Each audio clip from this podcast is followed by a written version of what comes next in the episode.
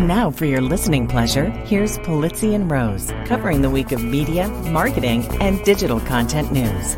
This old marketing. Take it away, boys.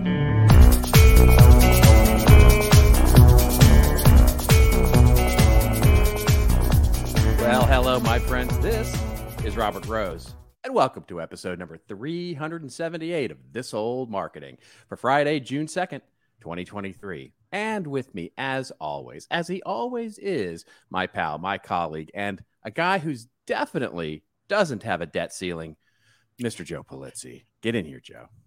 There he is. Yay! Hey, is it done? is the debt ceiling issue Well, as we as we record this, the House has passed it, um, and it goes on to the Senate, which there's I can't imagine that there will be any problems in the Senate. So oh, no, I, yeah, I, there's never problems in the Senate. I'm sure. no, well, I'm sure it's going to be fine. you know, yeah, yeah. I mean, I think it'll be, I think it'll be fine. I I did not realize that we are the only country in the world that has this thing that actually has a thing like y- you need approval to pay your bills. I It- didn't know you know a- what's so it's so crazy is I, and there was a fascinating, uh, the best primer I've heard on this whole thing uh, came out of NPR, um, and uh, you know the guy uh, Kai Ryssdal show, okay. um, Money Matters, I think it's called, and and he he basically had on all of the people from the head of the U.S. Mint to uh, Treasury, you know, former Treasury uh, personnel and all of that, and they explained it, and it was the best explanation I've heard so far because they talked about how it's not even really, it's not even really debt, right? It's not, you know, what we're talking about here is because we're not borrowing from somebody. There's no, it's not like we're borrowing from a bank or we're actually, it's it's permission to print money, basically. Yeah, basically. it's it's permission to to add another a line to the ledger is Yeah. basically what it does. That's right. Correct. and and add a you know a- and literally they talked about this a trillion dollar coin right they they would make a coin the mint would actually make a and they actually do this apparently they actually make a coin and there's been all sorts of brainstorming and fun sort of you know ideation over what it should be like what a 1 trillion dollar coin would look like and be physically. And because what they used to do is print print up you know platinum coins right? You know that would that would equate to the debt ceiling. But now as we get into sort of you know, bumping it up by a trillion or 2 trillion dollars you have you have to come up with sort of more imaginative ways to make a coin that is actually worth that Like much. uh, maybe chocolate. Yeah well they actually talked be the about making winning- a giant paper mache you- they t- You might as paper- you might as well, right? Because it's all make believe. That the right whole it's- that's it's- exactly it it's so silly the whole thing because they literally can go to this ledger, but coins are not, and say, oh, plus one trillion, minus one trillion. Take a That's little right. bit off. Oh, we want to give more for tax cuts. We want to go send checks out. Oh, let's just add a little bit more and add to it. That's it. That's all it is. They're just they're just getting permission to the you know basically and they don't really even need with the 14th amendment they don't really even need permission right you could they you know there was a lot of talk this time about invoking the 14th amendment which is ostensibly when the founding fathers went yeah this shouldn't be a problem you know this shouldn't Yeah. this is not going to be a problem we should just do this right and it's only been within the last i think they were talking about uh 40 years or so 40 or 50 years that it's become like a thing that that everybody starts to debate it's sort of you know it's everybody trying to renegotiate whatever budget was passed the previous year and it's like yeah that's not the way things work right and it's just it, it, it's just craziness it's just this our government silliness at work It's so. I read. I read an article in the New York Times about it today, and how Biden had to, you know, got some things, and of course had to, to, to give Sure. other things up. But the one thing that both parties are totally in in lockstep about is making sure we don't lower defense spending. And Which- and if if there's one Yeah. thing that really needs to be cut, it's defense. I mean, it is Right. the highest line by far about our spending. it's not even close right yeah it's Can't not even it- I mean, Yeah. here. So here's the thing. Don't you think you get in a room with some people and say, you know what, we probably can cut a little bit there. It's forty some percent of our budget. Maybe, Yeah. maybe that's where we should cut. I don't know. I'm not. well not no it's i mean it's a statement. great I'm point just because saying i mean even just that's where you would go first for any Right. business. For any business, just- the first thing you do is say, "What is our largest line Which of is cost? the largest expense? Exactly. the largest expense?" And maybe we look there first. And because you ask the question, "Why is it so large?" Right. Well, that, I think Yeah. did that. Is anybody asking? I don't know. I'm like, It's well. I mean, just As I you mean, can tell, look, I'm all politics for flushed. a minute. I'm red in the face. Yeah. I- this is. I told you before the show. I look like I've been under a heat lamp for days. Yeah. I don't know what's Yeah. going on. I'm I'm I'm starting to sweat now. This is this Oh, is no. really getting to Uh, me personally. On another note, here's the most important thing of the week. yeah. Did you watch the season finale for Ted Lasso? No, and shut up. I I don't want any spoilers. It's tonight. I'm watching it tonight. Yeah, I have not seen the season finale of Succession, nor have I seen the season finale of Ted Lasso yet. I we got to the last episode, then Wow. I had a client dinner last night and couldn't watch it, and so and we I promised my wife. My wife has You put clients Me, ahead of Ted Lasso? That's despicable. Uh, yeah, have- well, what are you gonna do? Do you right? have any So, morals, I-? Yeah, I didn't get home till late, so we couldn't we couldn't watch it last night. But tonight is the night we're gonna watch it. Right. But I've I've heard I've heard they stick. I've heard because I don't know this way, but uh, this season has been okay. Right of the three seasons, this one was sort of just okay. But as the season progressed, it got better and better and better. And the last episode, uh, which is of course the the the penultimate, as it were.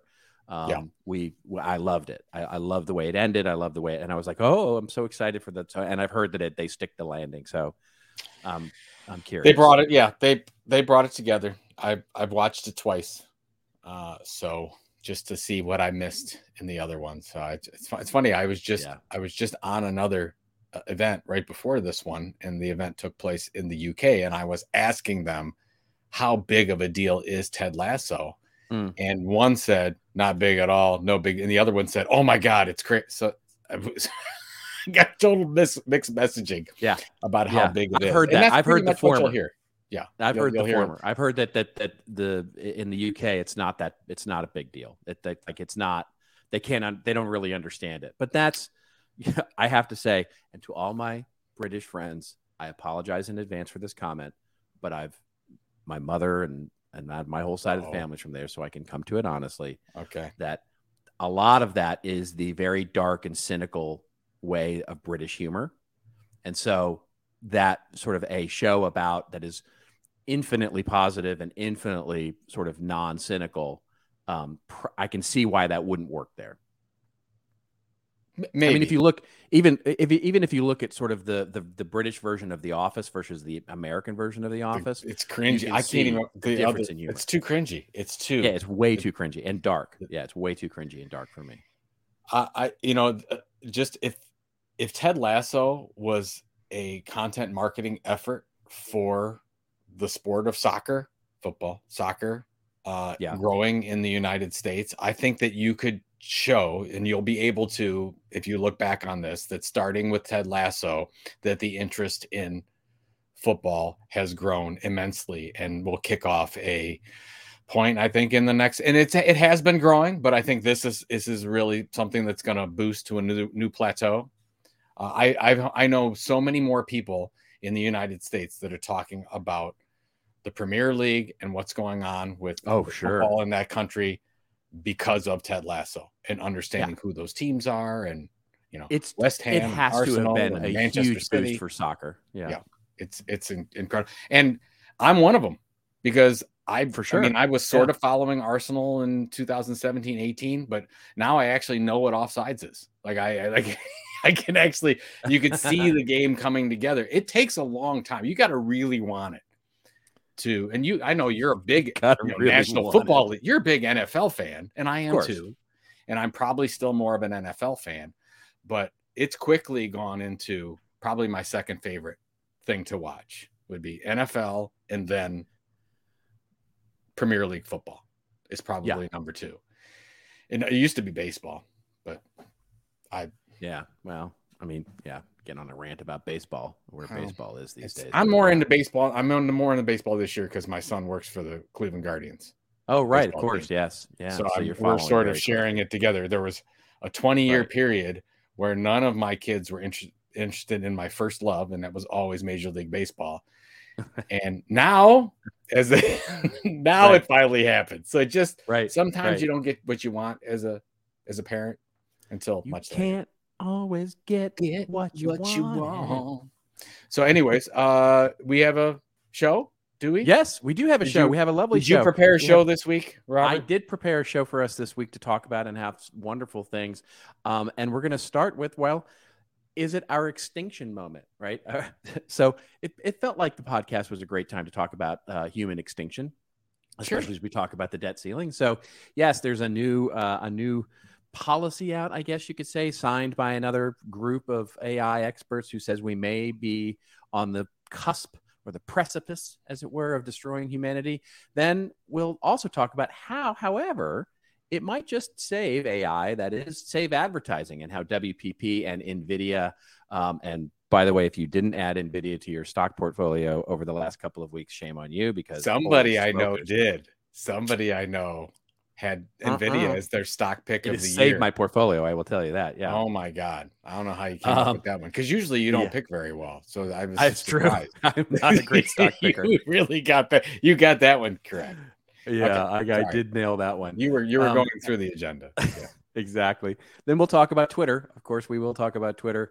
Don't know that it's really a musky scent sort of segment, but we will talk about Twitter and how it has withdrawn uh, from the European Union's practice on disinformation and what that might mean, as well as the fact that it looks like they're now kind of outsourcing or at least trying to outsource their ad sales into an online marketplace. And shocking absolutely nobody, the revenue seems to have fallen to a third of what it was as Fidelity starts to mark down their investment. That is is just shocking crazy. news. Um, and then um, we'll end up, if we've got time, to talk a little bit about purpose driven marketing and where it sits as we enter Pride Month and all of the wonderful things that happened during June here, uh, and talk about where we stand with this. The Wall Street Journal has an interesting take on what's going on with Target and with Bud Light and a number of other brands, and where we might be kind of stuck in the middle. Then We'll get to our rants and rave sections, of course, where Joe will talk a little bit about Formula, not Formula One. It's uh, Indianapolis 500, same diff. Oh, not so much. Oh, Oh dear, my- did you I, I didn't just just pissed off every racing fan out there. It's the Indianapolis 500 and perhaps the winner of that and how they did something a little different. And then, of course, I will take over with my commentary, and I'm going to talk a little bit about Peloton, and they've just relaunched their new brand, and I'll let you guess. It's just a tease about what I'm going to say about Peloton. Was it all um, also on your stock picking list, Peloton?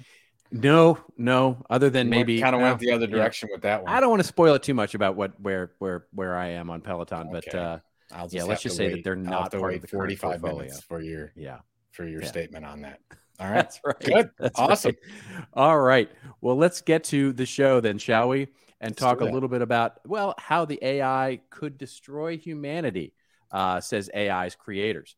Um, and you know it's a fascinating thing when we start looking at this. This comes to us courtesy of the Morning Brew, and basically it opens up by saying, "Well, tell the world AI may cause human civilization to collapse without going over Twitter's character limit." That's a gr- I love that opening. That's just such a great lead in. That's what a bunch of celebrity AI experts did when they signed a 22 word statement warning about the existential risks of the technology that was published by the nonprofit Center for AI Safety yesterday. Those 22 ominous words mitigating the risk of extinction from AI should be a global priority alongside other societal scale risks such as pandemics and nuclear war. All right, fantastic. Uh, yeah, uh, That's it. that That's all they that's, all they said. That's, that's the Not- not statement much in meaning its in that. entirety. Yeah. Yeah. that's right. Um, many of the signatories comparing AI to the A bomb uh, are the uh, same folks who were foundational in creating the tech. Sam Altman, the founder of OpenAI, uh, Google DeepMind CEO Demis Hassabis, Hassabis uh, as well as superstar AI researcher Geoffrey Hinton and Stuart Russell were among the big names who endorsed the message. Uh, I didn't see Elon's name on there, which is fascinating. But anyway, uh, the article goes on to talk about that intelligent machines could supercharge progress in virtually all human endeavors, from drug discovery to space exploration. Some experts, however, worry that they might also cause humans to go the way of the Hartford Whalers. Wow, I love this writer. I, th- this is fantastic. Um, The Hartford. but the, I mean, that is just that It's is an obscure obscure. reference, that is yes. obscure Yeah. right there. That is just awesome obscurity. Um, anyway, the article goes on to talk a little bit, not for very much longer, about what those risks may actually be. So, what what what is your take on this, my friend? What what do you think? Are we are we on the cusp of uh, killing ourselves like the dinosaurs? What- Well, dinosaurs is a good reference because when I read this, I thought of okay, it's it's like the creators of Jurassic Park complaining that Jurassic Park was developed in the first place and warning everybody about it. I go, why why why does that always have to be the case? Oh, okay, well, hey, all, we created all this stuff. Now watch out. Be careful. Right. Um, right. I don't know. It seems seems a little bit silly to me. My so my take on the, yeah, we're seeing a lot of this warning uh with these warnings go on. My my take is this. I wanted to get your opinion. I think that you're you're going to see this big bubble up of everybody warning about this stuff, but then it's going to be ignored for a while, kind of like the climate issue. And we're going to back shelf this thing. And we're just going to let it fester and back shelf it until about 20 years, where we'll all be dead basically uh, because yeah. of it. I, I think that's yeah. where that's what I think is going to happen. It's like, oh, nothing, it's fine, everything's fine. Deep fakes, all this stuff. We're going to see a ton in the election process happen. It's going to be a little bit scary. You're going to just get more and more um, questioning about what truth is because nobody's going to know. Uh, right. Uh, and then, and then all of a sudden, we're going to be like, oh, well, uh, what is reality? And we, we can't put it back. I don't know if you can put it back into into the bottle at this point. Can you? Oh, you certainly can't. Yeah, there's there, there's you're not putting this genie back in the bottle for sure. Yeah, I mean, it? I think I was going to say, and then I want to get your take. It said um, something about shit. What's the part in this article where they talk about the shared values? Uh, something about. Oh, here it is. These researchers, this is from the article you just read. These yeah. researchers are concerned about a future in which an AI that outperforms humans in various domains but doesn't share their values is prone to catastrophic accidents or misuse. I don't know if the values of AI are gonna gonna be any worse than human. They're they're precisely the values of the humans that create it, right? I mean, so you can either, uh, and I've I've read some fascinating uh, articles on this. I've I've been going down a rabbit hole with all the AI safety and listening, and I read the the the, the one of the signers of this thing, uh, Eliezer. I forget his. I always forget his last name. Eliezer. Uh, basically, Eliezer Yudkowsky. I read his book. I've read multiples of his books, and he's the one that's really out there doing lots of interviews and podcasts and talking about he i mean he he's the one who literally said this was an extinction event. Like this is and and, and basically said it was inevitable right? That it was inevitable that we were going to do this. And so I, have i've read all those and, and listened to all those. And what seems to be the concern is that if we reach a point of AGI, which is artificial general intelligence, where this is like, you know, light years beyond, you know, cop chat GPT and what sure. we've got today, but true artificial intelligence where you've got go there are, you know, where you've got AI that has goals that may not match, you know, their their method of achieving those goals may not match the values that we actually imbue in it. In other words, and this is the classic paperclip problem, right? Where you tell it to go make it a world full of paperclips, and they may and the AI make make a decision that says, "Huh, the way I make a world full of paperclips is to kill all the humans, right? Because basically, to, to because they're just in the way." And so I listen to that and yeah, I go, it's war okay, games. that's that's it's basically yeah, war right. Games. It's it's war games. It's exactly it. It's like I don't I want exactly a world it. without war, so we're going to get rid of all the human beings and war will be cease to exist. That's right. Yeah. That's exactly right. And and you know the and it's such a great analogy too because that's exactly what it is. Because if, if for anybody who saw the movie, the the as the AI is going crazy, the general like yells at the you know the the creator of the AI and says, "Why don't you just unplug the machine?" And the creator says, "Well, that the machine would actually."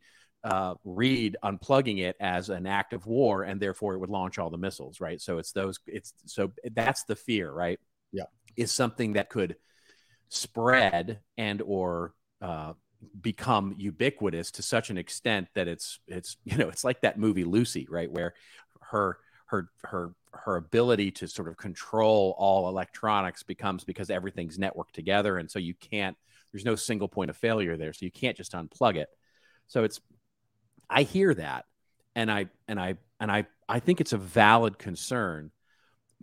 And I but I read this kind of statement, and again, it comes back to we talked about this when that other letter came out.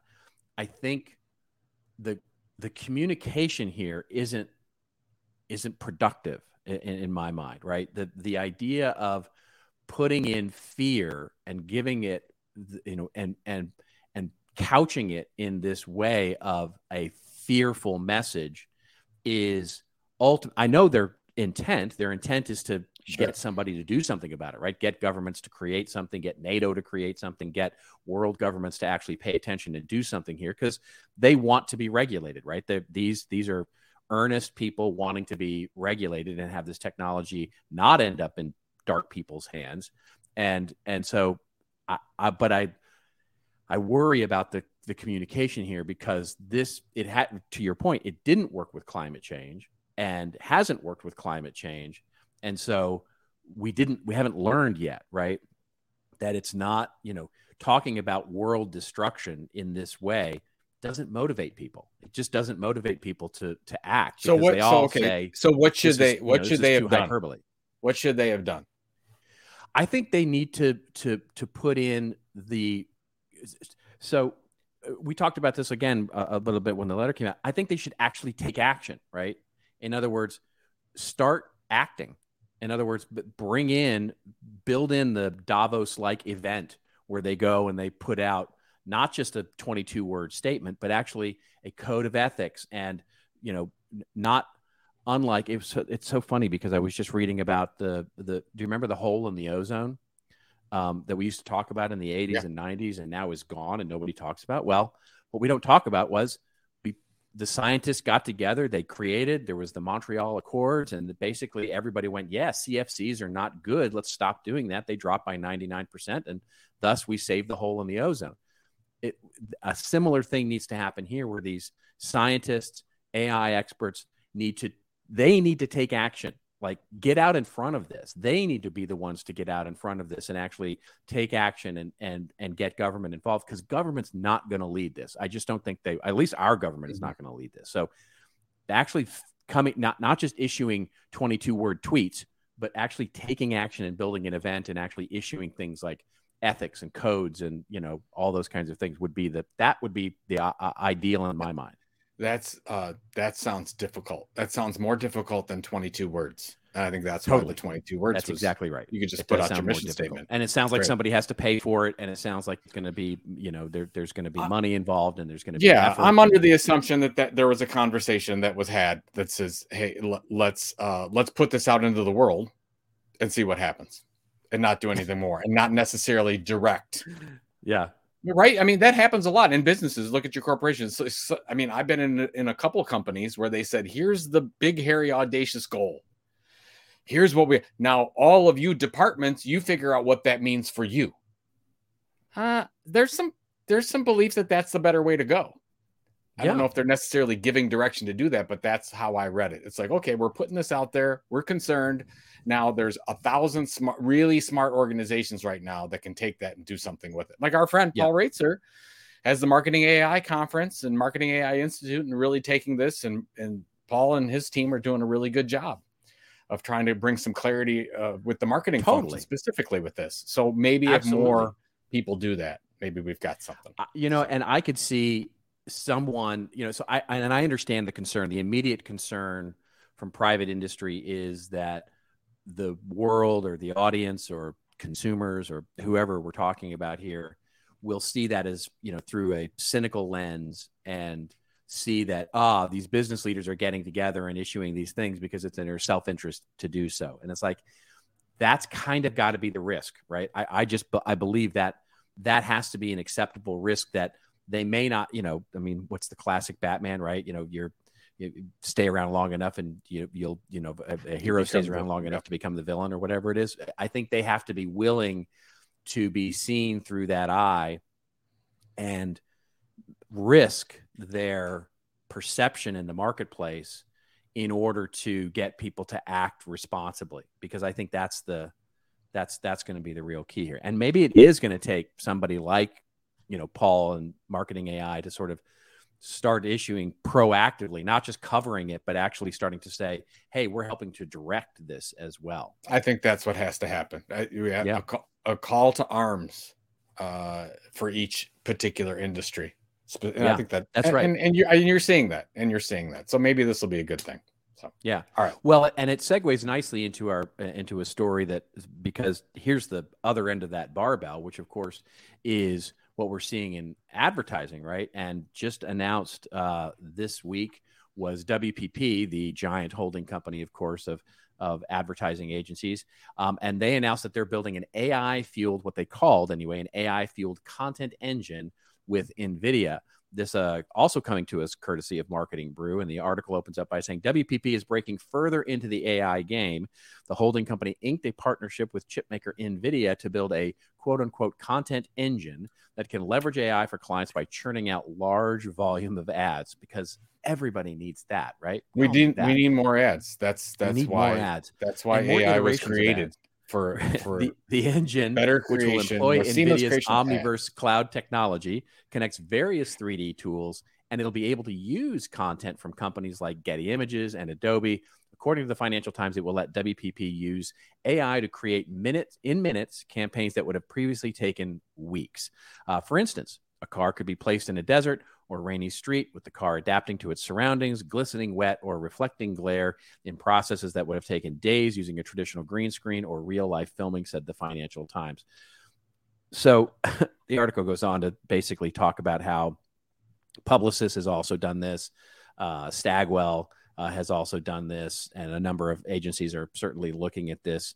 Um, this to me is I, I, would love to get your take on this what you think from a from a certainly from a media company or publisher's perspective, but I will tell you from a marketing and an agency perspective, this is a whole big bucket of nothing. I mean, this is. Yeah. I mean, I, I've. I, it, well, it's, I it's just, a, it's I just a, don't even. I mean, the fact that they actually got like you know, wow, this is like a big thing.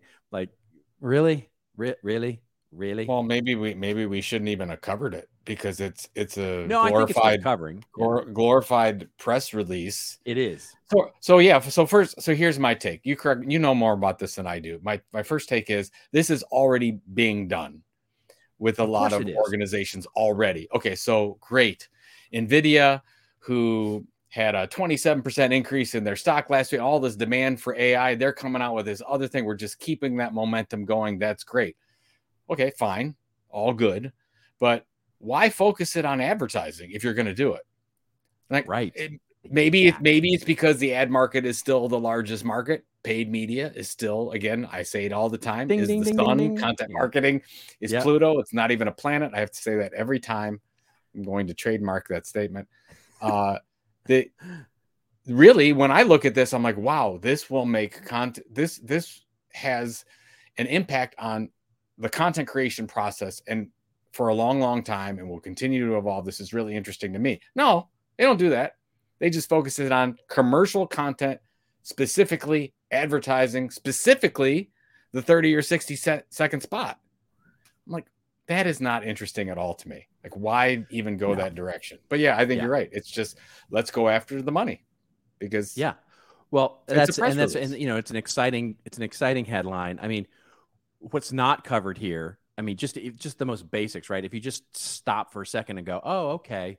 What this means is is that you instead of that one version of that 30 second spot, you could create a hundred versions of that 30 second spot. so more ads. My question, my- yeah. So Yep. you could create a whole portfolio of the car in the rain, the car in the desert, the car, you know, in green, the car in blue, the car in green and blue in the desert, and the then it starts to rain. You know, like you could create all these iterations. Why? Wh- Why? Why? And where are you going to put all those things? Because it's not like you can dynamically serve all of this up, you know, in personalized ways across TVs and all these kinds of. I mean, how are you? How are you going to distribute this? Why is the, the question becomes why? Why would you do this? And, and You know- other than being able to say you can, right? And and that to me is uh, so. Uh, you look at this and you go, okay, this is a this is a this is a solution looking for a problem, to be honest. It- it- and so the to your point, trading it out for interesting content and how we might create interesting content using this, and then maybe multi-purpose it for different channels or something like that. I totally, maybe. I can totally get. Maybe, too many But too yeah. many cooks in the kitchen is what it creates. It's very similar Yeah. to when when when you would have a uh, creative director would put together a layout for a magazine and they would come in and then you would get some publisher that would say ah d- change that color to that color do this to that do what has no idea but just coming in because what it was with that person's personal preferences and then the director creative director's just deflated they're like oh man we really had a vision for this thing this is why we made all these decisions and you get somebody that's coming in now yeah. can just change it on a whim right. let's do all the things now what that's i right. do what I okay, so that's what I don't like about it. What I do like about it is the fact that if you are testing ads, you can quickly test ads and see what what resonates and say, oh, what does the is it the car when it's raining out? Is it sunny? Is it in the desert? All those things, and you can quickly test those to see which ones resonate more. So that that is interesting to me, and you don't have to spend yeah. a lot of money to do it. Well, that's so so yes, that's absolutely true. Although that's happening today, like that's nothing yes. nothing new um, you know, they do different versions of ads, you know, and so yeah, you might argue that you can do bigger A B tests, you know, bigger differences um, to say, okay, yes, we want a car in the rain versus a car in the desert. We want to test those two things to people in Arizona to see which one resonates more. But really, that's just saying, hey, we're going to let, you know, we're going to create all these iterations and then test all those iterations instead of the proper way to test is to say, what is it that we really want to test? Like, what are we really thinking about testing? In other words, you can you can test by throwing a hundred pieces of spaghetti against the wall and seeing which one sticks. Okay, great. And maybe now with this AI engine, it doesn't cost as much to do that. Although we still haven't solved, by the way, the testing and distribution problem that is going to exist at least for some time.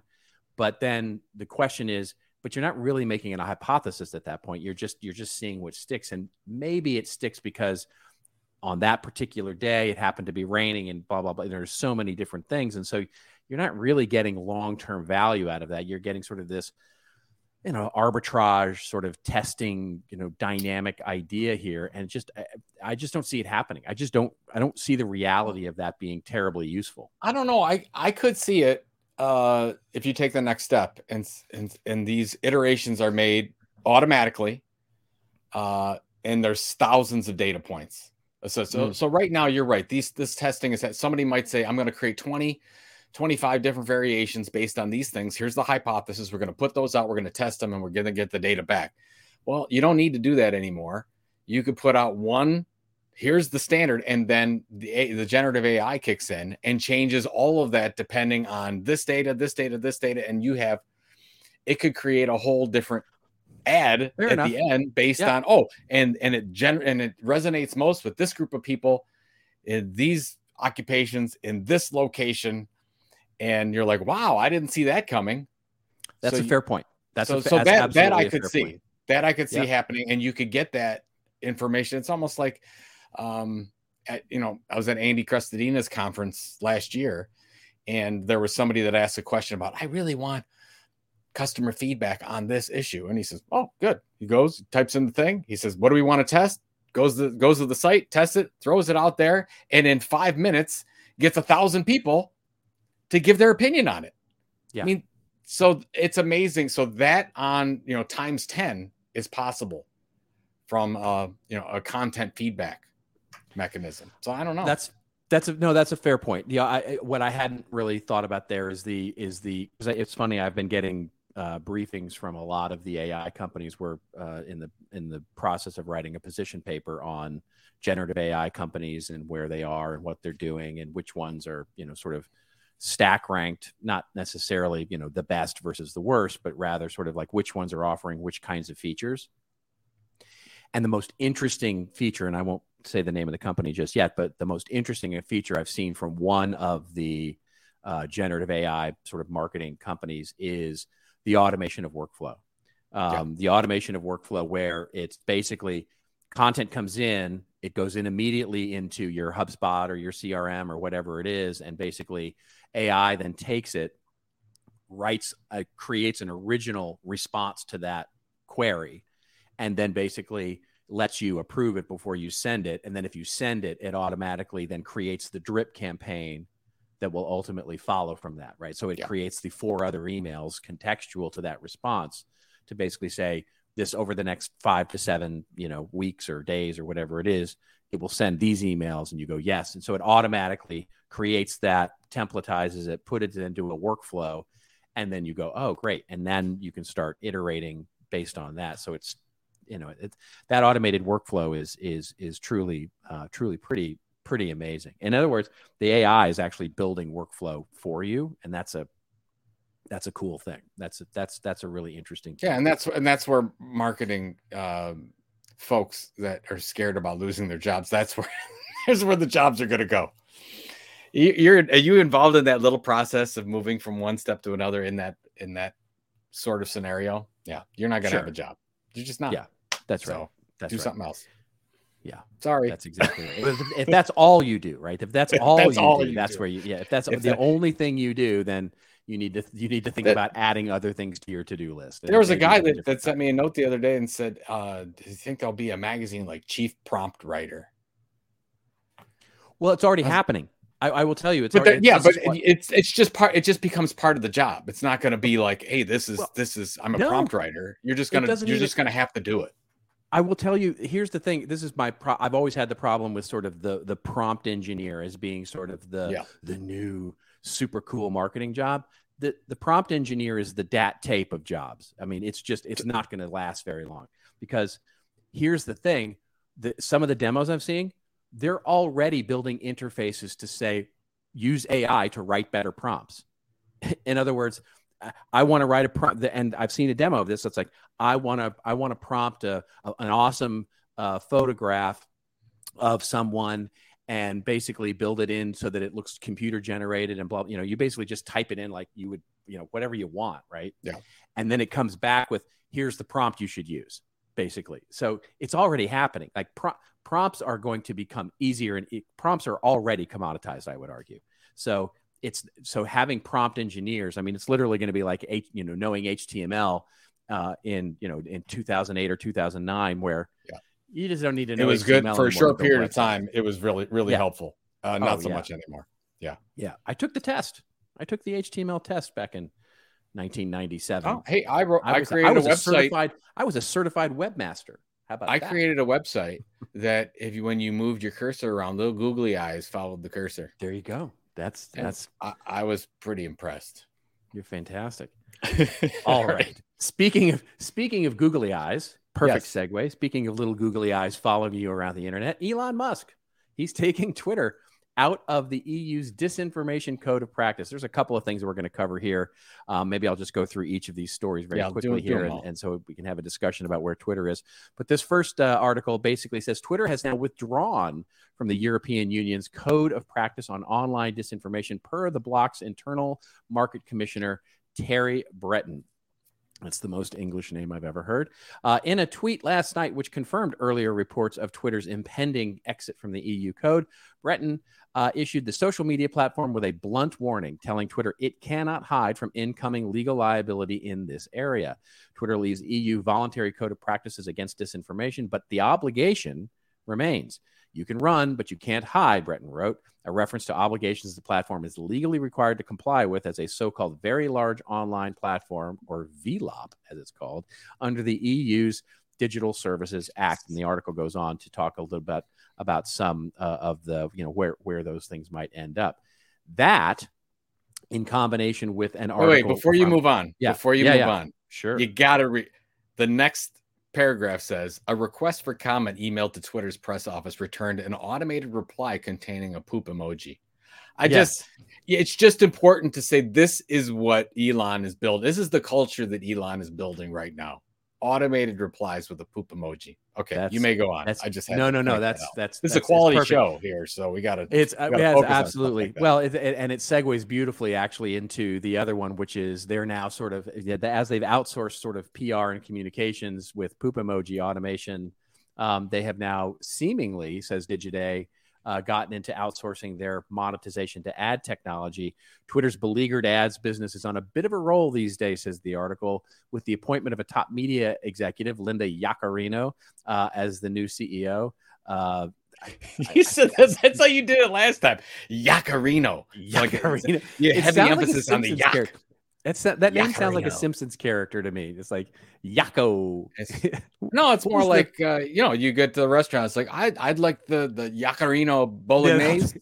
um, I don't know. the Yaccarino with a little extra Parmesan, please. You yeah, too too heavy on the cheese last time. Let's just uh, Linda you know, I'm trying to watch my figure. So I'll just have WNBC. Yaccarino light. Um, anyway, even the largest media buyer, GroupM, which had previously determined the platform to be high risk, has taken notice and tried to calm advertisers' concerns about the social network. Meanwhile, the ads team, despite encountering obstacles, are persevering. In fact, they recently struck a deal with an ad tech vendor that could help counteract the ongoing loss of ad revenue. Since May 13th, Twitter has been selling ad inventory through the mobile advertising marketplace InMobi. Uh, this exclusive arrangement is evident in Twitter's ads.txt file, which authorizes InMobi as a sole vendor of this purpose. Currently, this partnership is limited to one test market, according to an ad executive familiar with the situation. However, as is customary with such deals, the plan is to gradually expand to, uh, into other areas. He's basically look like he's going to outsource uh, all of it to be automated there and not hire a bunch of ad sales people. Um, Linda Yaccarino, uh, who comes from the ad sales world, um, is seemingly maybe behind this or not. Anyway, we'll and we'll finish here and then have a discussion about Twitter's uh, value, which apparently has fallen to a third of its purchase price. This coming from MediaPost, which is Twitter is now worth about $15 billion or roughly a third of the 44 billion that Elon Musk and co-investors paid for it last October, according to a Fidelity investment. Fidelity was part of the group of outside investors that committed more than $316 million to the Twitter acquisition. This is the fourth time since the acquisition that Fidelity has marked down Twitter's estimated value. The Fidelity Blue Chip Growth Fund's stake in the social media platform, now under Musk X Holdings Corp., was valued at nearly $6.5 million as of April 28th, down from 7 million as of January 31st, and about 8.63 million as the end of November 22. Whew, that's some Yes. not good uh, numbers. Basically, Yeah. uh, yeah, this is. I mean, what do we think about all of this together? I mean, are we? I mean, is anybody bullish that Twitter's going to be able to pull out of this sort of death spiral here, or is this just? I mean, are we just are we just waiting for the inevitable to happen? I mean, what the heck's going to go on with Twitter? so yeah, we we've talked about this uh, in bits and pieces. We we don't know what Twitter's going to be. We don't know what the vision is. We do know that it's not going to be what it was because they are outsourcing their advertising. And all I mean, you could look at it a bunch of different ways. Like, oh, they feel like they have to. Maybe they feel like they missed opportunity. But when I see any corporation say that they're outsourcing part of the company for that means it is not a primary strategy in the organization. That's exactly what that means. If you're outsourcing Yeah. something, it means that something else is primary, and this thing that you're outsourcing means that you don't have to have proficient knowledge inside the organization and you can outsource that. So what they're telling me is that Twitter is not going to be the Twitter it's not going to be a media company. That's not the Sure. focus of it. Okay, so the question is what is it? We know that it could be it's it's valued anywhere from 0 to 15 billion dollars because Fidelity says so. And Yeah, of course, right. Fidelity would know. Yeah, I don't care about Fidelity or anything like this because a company like that can write down the they could write down the whole thing. They could have literally wiped out the whole thing and said we're Well, done Well, I think it. that's one of the reasons that they're that they may be sandbagging on the value is because what they're trying to do is not put the fear of God into people and to say, Yeah. you know, if they wrote the whole thing down, people might, you know, and yeah, it's a little touchy with banks these days, you know. So it's like, I think we'll just take this slow. We're going to take this nice and slow and write it down, write it down, write it down over time. Yeah. I, I think the the biggest concern that I have is the first article you talked about, where they're you know Elon's given the big middle finger to any kind of organization that that wants a semblance of truth in media. Yeah. He's uh, he's he basically got rid of his moderation. He got rid of human beings in the moderate like human beings that that's their responsibility for. So That's he right. is going to outsource the moderation of this to the community.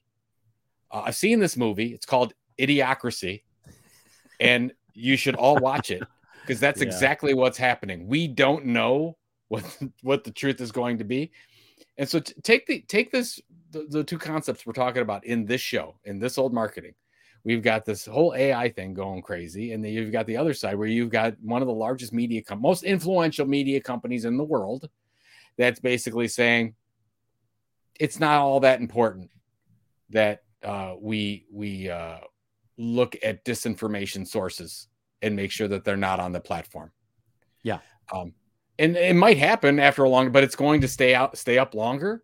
It's going to get more traction, and once that happens, you won't be able to get rid of th- anybody that. So let's just take, for example, let's take somebody that does an AI deepfake, which is going to happen in the next couple months, and Yep. put it out there. Let's say it's a political candidate or a celebrity or whatever, and it's going to. And this is happens all the time, uh, but it's taken down quickly. Well, it's going to go on Twitter and it's not going to be taken down. It's going to get a lot of fuel Yeah. behind that, a lot of energy, and these things are going to go. And then a lot of people are going to think that that's truth. And we're going to get Yeah. even more and more divisive. And a lot of our issue going on to the end of end of the world we talked about with AI is going to be because Elon Musk makes a decision like this. I'm sorry to put so much pressure on him, but for like it or not, tw- Twitter Twitter is still fairly influential.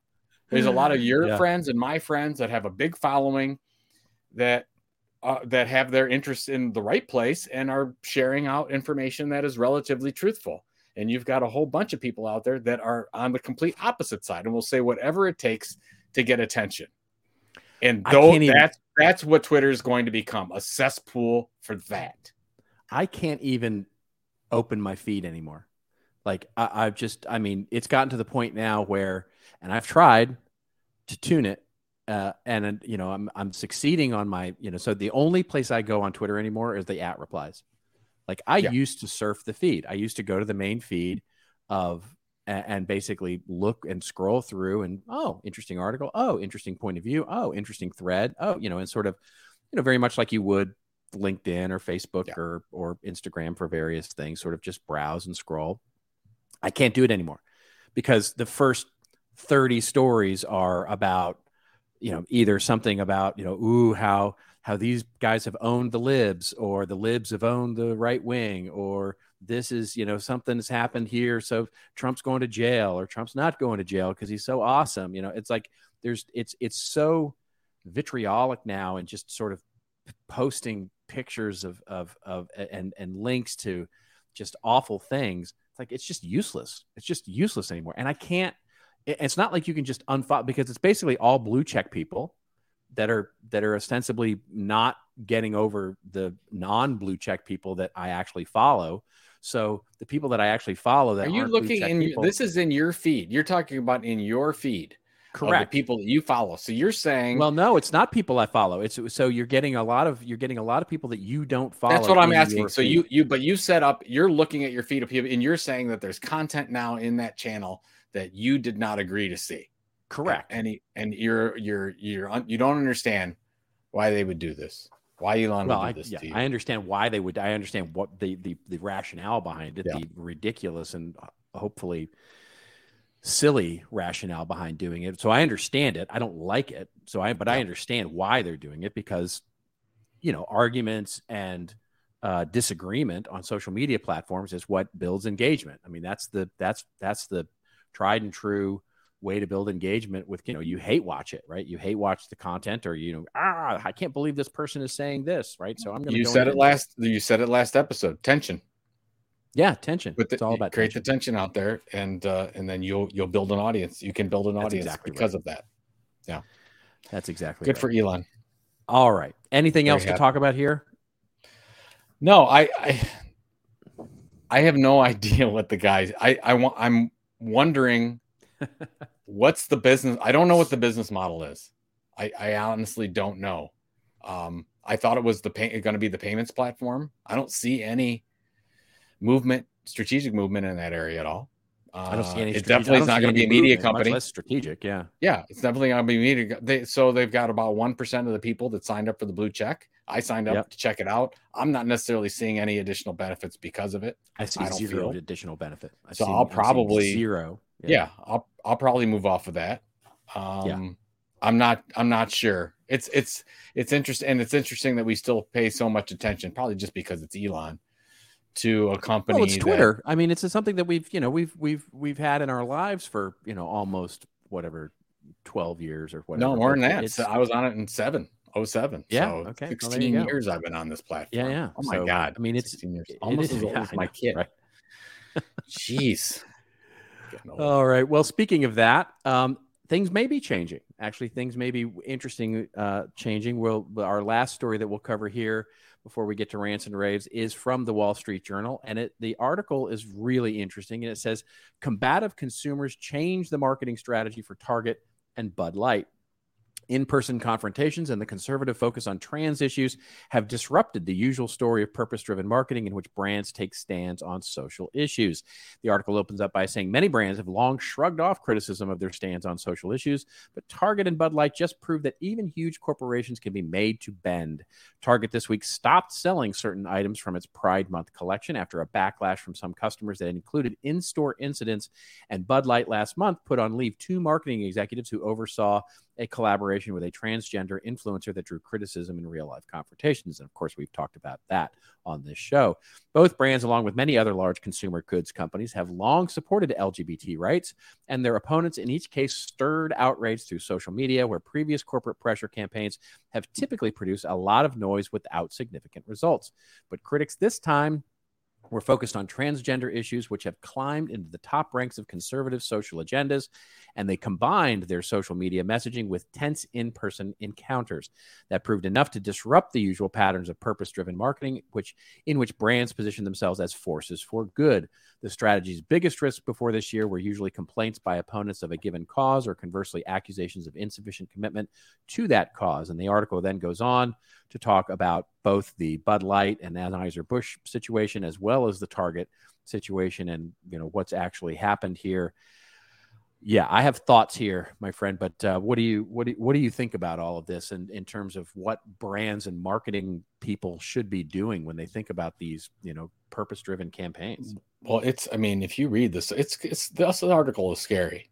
It's chilling because yeah. it, it basically talks about how almost any brand, no matter your mission or not, uh, if you go either direction, uh, you, it becomes not only divisive, but it will hit the bottom line. I mean, the 26% decrease in sales from Bud Light over a six week period of time, ongoing, by the way, not ending, continues to deteriorate sales at Bud Light that that's scary for any chief marketing officer looking at that. So you might say, okay, well, you, you do you do one of two things. You you either go all in on it and and make one side upset, or you stay vanilla and maybe not make an impact or get attention at all. Yeah. I think the opportunity really plays for. I mean, of course, I would say this, but I really do believe independent content creators are where the opportunity is at because they can cover these issues. They can take stances on certain things. Smaller businesses can without it creating a, you know, national or international uproar with Bud Light or Target or whatever doing. I mean, if you look at the stuff about, about what happened to Target, you're I'm I don't even understand. I'm like, this is this is not anything different that they've been doing. It's it's very very very much different than what Bud Light did. They did a separate right. campaign. It was sort of different than they've normally done. Uh, it was for sure a campaign. This is not a long term initiative. Target, this is they've been doing Pride Month collection, I think, for a while. This is not right. like a new, a new, so then they're getting this backlash. So I don't understand it. We become so divisive, and uh, people are so loud on social media that actually make a difference in people's purchasing decisions which I didn't really see coming. I always thought, oh, okay, yeah, whatever. Everybody's going to get upset about something. But you're actually seeing this hit the bottom line. I don't know, like what what do you what would you say to a chief marketing officer in this type of of a position that generally used used used to or still does celebrate that month of June? Or any month, you know, depending on what you're what you're talking about. Sure, sure. I mean, I think you have to. Here's the thing: and we talked about this when when I sort of I've gone, you know, my my my emotional pendulum has swung back and forth on the whole uh, Bud Light campaign, and and I still, by the way, uh, think the company it, it was a self inflicted wound for sure. This was totally self inflicted, and I think most for the most part, these are self inflicted wounds for the brands themselves because uh, yes, it might, it's easier for smaller content creators and smaller brands and smaller businesses to do this because honestly, they don't have the reach or the audience or the need for the reach or the audience to basically reach the level of people caring as much, right? As, this is as much a pay attention to me, like you know, this is as much a, an attention grab for these people who are quote unquote boycotting, than it is actually real anger and outrage, right? You know, there's eh, the outrage here is is is pretty performative at best, right? When I see celebrities and uh, these right wing politicians, and and and this is mostly very very performative to get uh, emotions at a high level where they can either it's it's it's in a weird way the dark side of content marketing, right? This is this is how I this is how I reach my audience and I get them wound up is to get them super excited about something and much more excited than even I am, right? There's just sort yeah. of this faux outrage here. So from a brand, a you're talking about like a like an info wars type of thing. You're really well, yeah, or just you know, you, you think about it from a you know a, a, a you know Kid Rock, right? You know, or and, and these country western singers who are out there saying, you know, I'm going to boycott Bud Light. You know, I mean, it's just ridiculous, right? You know, just silly, um, which is just ridiculous because a they don't drink Bud Light anyway, and B, they don't really care. But what they know is, is if they can use that issue to get everybody excited, they'll sell more records, right? They'll sure. sell more tickets to their concert because people go, "Yeah, he's on my side. You know, he's gonna he's gonna stand up for what I do." And and by you're the way, I'm get hate Texas, mail so I can do little, that. Right? You're gonna get hate mail for that. I'm just saying. You're, you're going. Uh, somebody's not. You know what? Like I'm from Texas, and I've seen it personally. So bring bring it on, bring it yeah. on. Um, I was having I, a conversation about Texas last night. Anyway. Um, that's funny. So the point being for brands, the key is is you can do it. You absolutely can do it, but it has to be well thought out and it has to be part of a marketing strategy, right? One of the things that I think is maybe goes missed here is I wonder if Bud Light and the marketing team that uh, was ultimately thrown under the bus, I wonder if they actually thought or assumed or actually did the research to say, hey, actually, you know, trans the trans community actually wants our beer. You know, I mean, and it seems to me to very a big brand mismatch to me. I mean, like the like to me, the trans community would not be the first. Now, I'm assuming here. I haven't done the persona research and I haven't done anything about this, but so I sure. don't know, to be clear. But my gut tells me that Bud Light and the trans community don't go together from a from a marketing standpoint. So even if you were, even if the boycott hadn't been there, I'm not sure you were going to get a lot of successful bump and lift in sales in that community anyway. But having said that, if you're going to do it, you've you've got to commit to it, right? You've got to commit yeah. to that audience and you've got to commit to that idea because you know, we were talking in the pre-show, right? Now they're getting it from both sides, right? They're not getting any support from the LGBTQ community because they basically threw their marketing team under a bus and were wishy-washy about it. But they're also not getting any love from the from the, you know, sort of the right wing who basically doesn't understand that they back down, right? And they basically, because they back down, now they're even more angry. Well, the, the in the Bud Light situation, that executive team made it worse. There's no doubt totally. about it. If they would have stayed the course with it, it probably would have been much. I, I don't think those numbers would have been 26%. I think they got both sides just saying, well, forget that. Yep. They That's gave exactly up on right. this whole thing and they I don't like that whole and then now you're That's done. You exactly right. Thing. Now you're suffering I, the whole, consequences. My whole thing is, and maybe it's not the independent content creators, but I think that when everybody is your audience, uh, Bud Light. Bud Light is an everybody product. That's right. Target, for the most part today, isn't everybody product. You're going to have problems taking positions. However, we talked about it's not necessarily the case with Disney. They've held the line on on certain issues for a long time. Patagonia, same thing when it comes to climate. They've been very open, very liberal on. So I don't. I think that again, if you're going to to do this and you feel this is part of your overall strategy, to your point, they've got to commit to it. Second of all, you've got to add it to your mission. Like this is what we stand for. That, we believe this is point. part of our audience base. That's the point. It can't be a yeah. campaign just to simply segment, you know, look at segmentation, right? Yeah. This is the mistake that brands make is they look at it as a simple audience demographic segmentation and they'll say, we'll position the product or we'll position our campaign this way for this particular segment because – normally that would be okay because nobody would care if it's positioned different from you know men versus women versus south versus north versus east versus west versus you know whatever the regional demographic segmentation would normally be in a market segmentation purpose driven isn't just a market segmentation. It has it's part of it's a very emotional and very uh, uh, you know sort of and these days sadly unfortunately a very divisive thing so you have to lean into it right you it you know what was it uh 10 years ago 15 years ago i'm getting the timeline messed up here.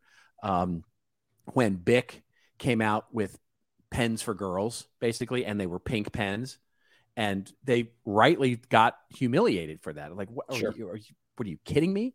Right? You know putting out pink pens because what they were doing was in a ham-fisted way saying ah this is just a market segmentation and we're going to lean into the stereotypes here and yeah. so the problem with this kind of thing is, is that you can't lean into those stereotypes a without making one side mad and b the other side mad so you've got to really believe what it is you're doing at the business uh, at, at the business level. I mean, it goes back to, and I wrote a little bit about this in, in and it was in, uh, I, I heard this quote for the first time. It's a Peter Drucker quote that I'm, I've got, I've now written it out because I love it so much. It's just such a simple quote, but I love it. It's like what he said was in business, there are no marketing decisions. There are no finance decisions. There are no sales decisions. There are no customer service decisions. There are only business decisions.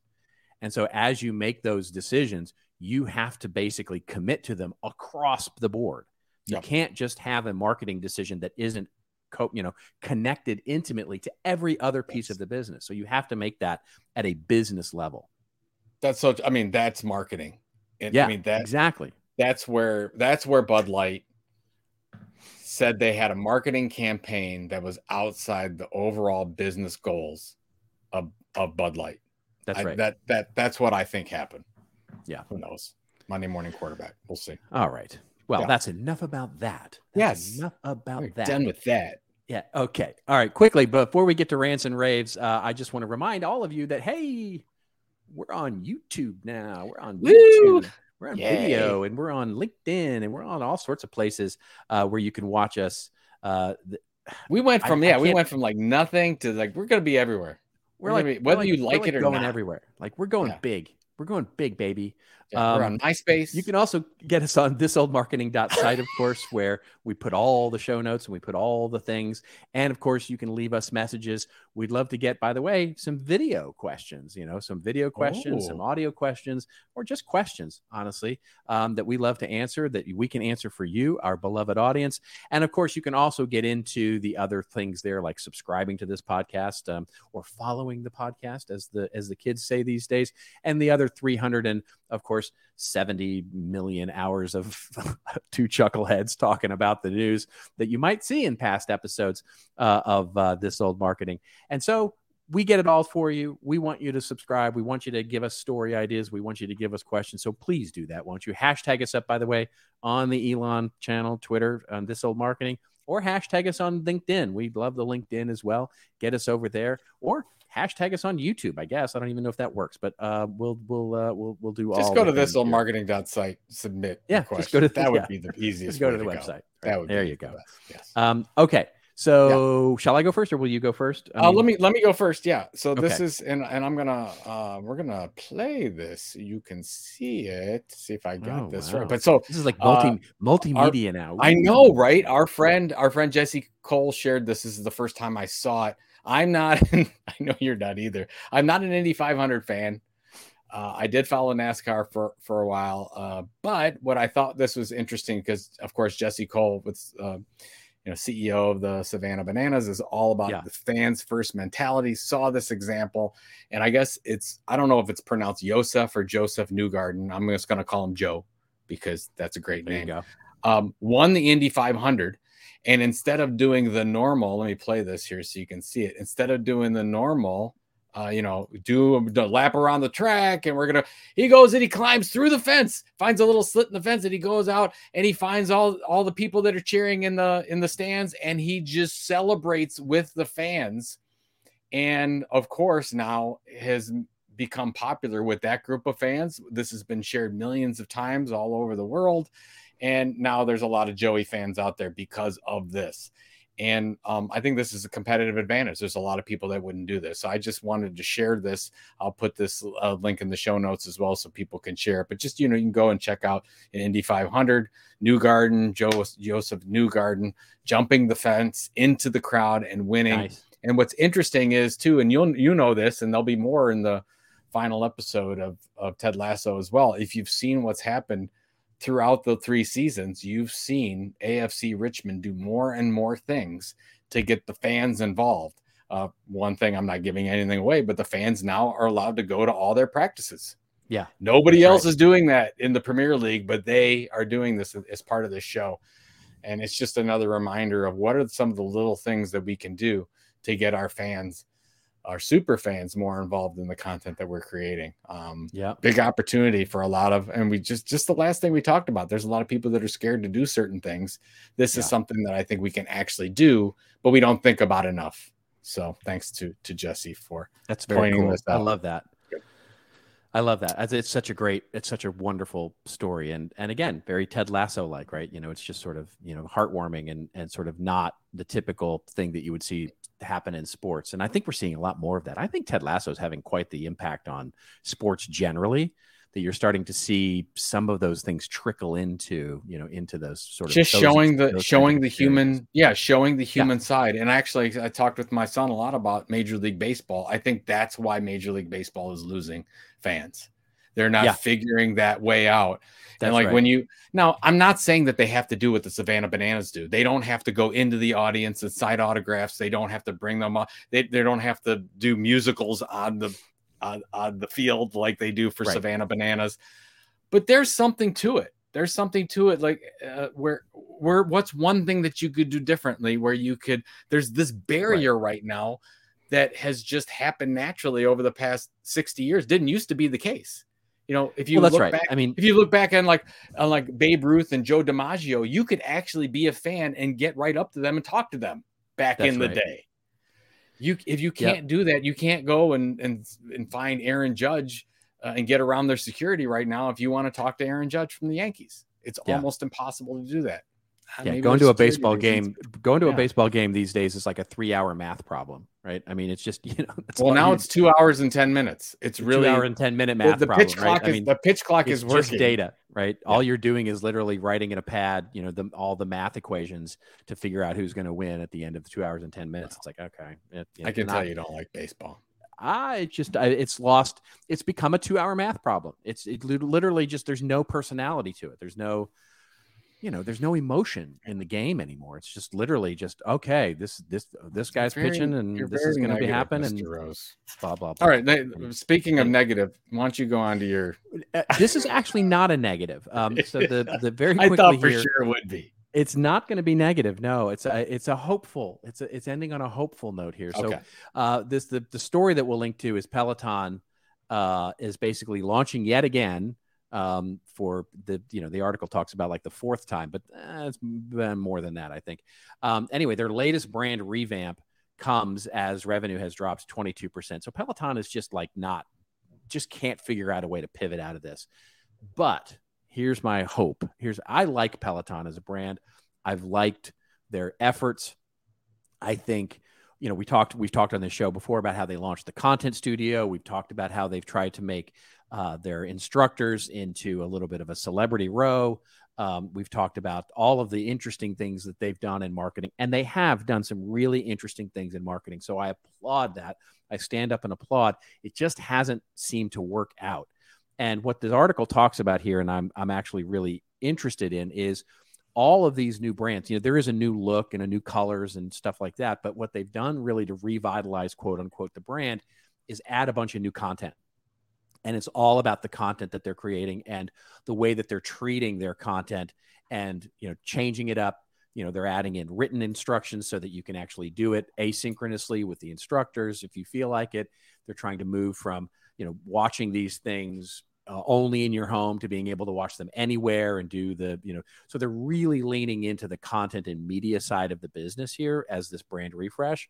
And i applaud that again. I think it's another interesting move, and I'm hopeful. I'm really hopeful because I'm I'm rooting for them. I'm rooting for them big time to to do well. They are not in my stock portfolio, uh, as I talked about at the top of the show, but um, I'm really rooting for Peloton to do well because I like the company and I like the management team and, and I like the efforts and the interesting and creative things that they're doing. I hope this one works for them. Who's more likely to buy Peloton, Nike or Apple? Nike. Yeah. I would It would be Nike. a good- I mean, it could be be either. I mean, fit. either of them would be good. Either of them would be good fits, um, and probably will happen at some point. The acquisition is just, I'm sure, literally just waiting it out. Like it's a waiting game now, but you know, based on revenue and stuff like that. Yeah. But um, yeah, Nike or Apple. I, I think Apple would do the better job with it. Um, kind of like they did what they did with uh, uh, with Beats.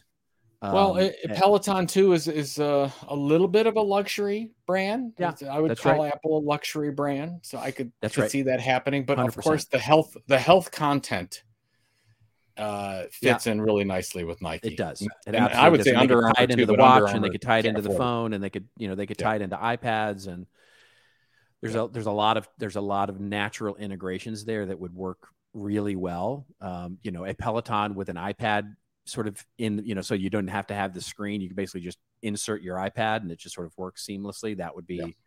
you know, a a way of- to get the price down there. and blah blah blah. Yeah. A lot of potential. So, All right, what do you got? What do you got this week?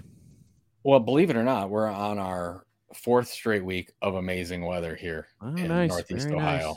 and uh, so the, I'm sure there will be more kayaking and and hiking and all those types of things. Beautiful. Uh, so yeah, and and we've been going to a lot of baseball games, which I know upsets you, but we've been doing that as well, Doesn't upset me. trying to. Doesn't upset me. exactly. What do you got going on? Uh, well, the weather here has been uh, very nice as well. It's been cooler than normal, so we've been enjoying that and getting out and doing some hiking and doing some wonderful things that you can do in the springtime and early summer of Southern California. But from a work perspective, it's all about building some classes um, that uh, that we've got going on for some new educational uh, efforts that I'm working on, and of course, client work uh, and all that kind of stuff. So Work, it's work, all work, good. work. And work, work, work, work, work is, Yeah. the, is the answer to that. All right. Good deal. All right, Mr. Well, all of you, thank you. Thank you for tuning in. Thank you for hanging out this long in this wonderful place. And we will see you next week. And in the meantime, remember, it's your story to tell. Tell it well. We'll see you next week on This Old Marketing.